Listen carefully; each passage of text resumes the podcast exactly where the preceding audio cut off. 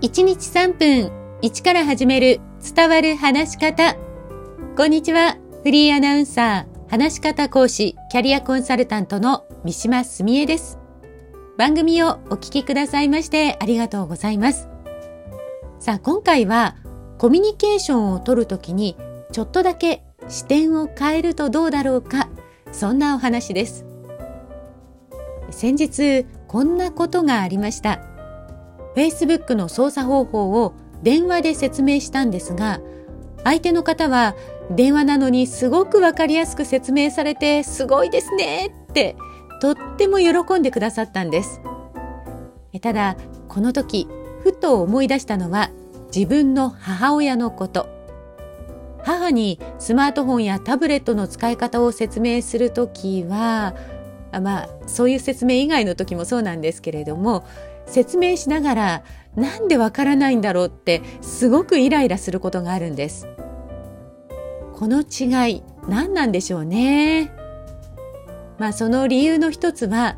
私たちは自分に近い人ほどみんな同じ考えを持っているとか分かってくれるだろうと考えがちだからではないかと思うんです。例えば同じ会社で同じ部署同じチームというふうに組織の形が近い関係性になればなるほどなんで分かってくれないの？そんな気持ちが強くなります。でも相手が全く知らない人だと考えると教える時の接し方変わると思いませんか？例えば道が分からずに困っている外国人の方には丁寧に道を教えることができると思うんです。他にも相手が小さなお子さんだったりするとどうでしょう。そういう自分とは遠い世界の人に対して私たちは丁寧に接することができるんじゃないかなと思うんです。それとは逆に匿名性が高い時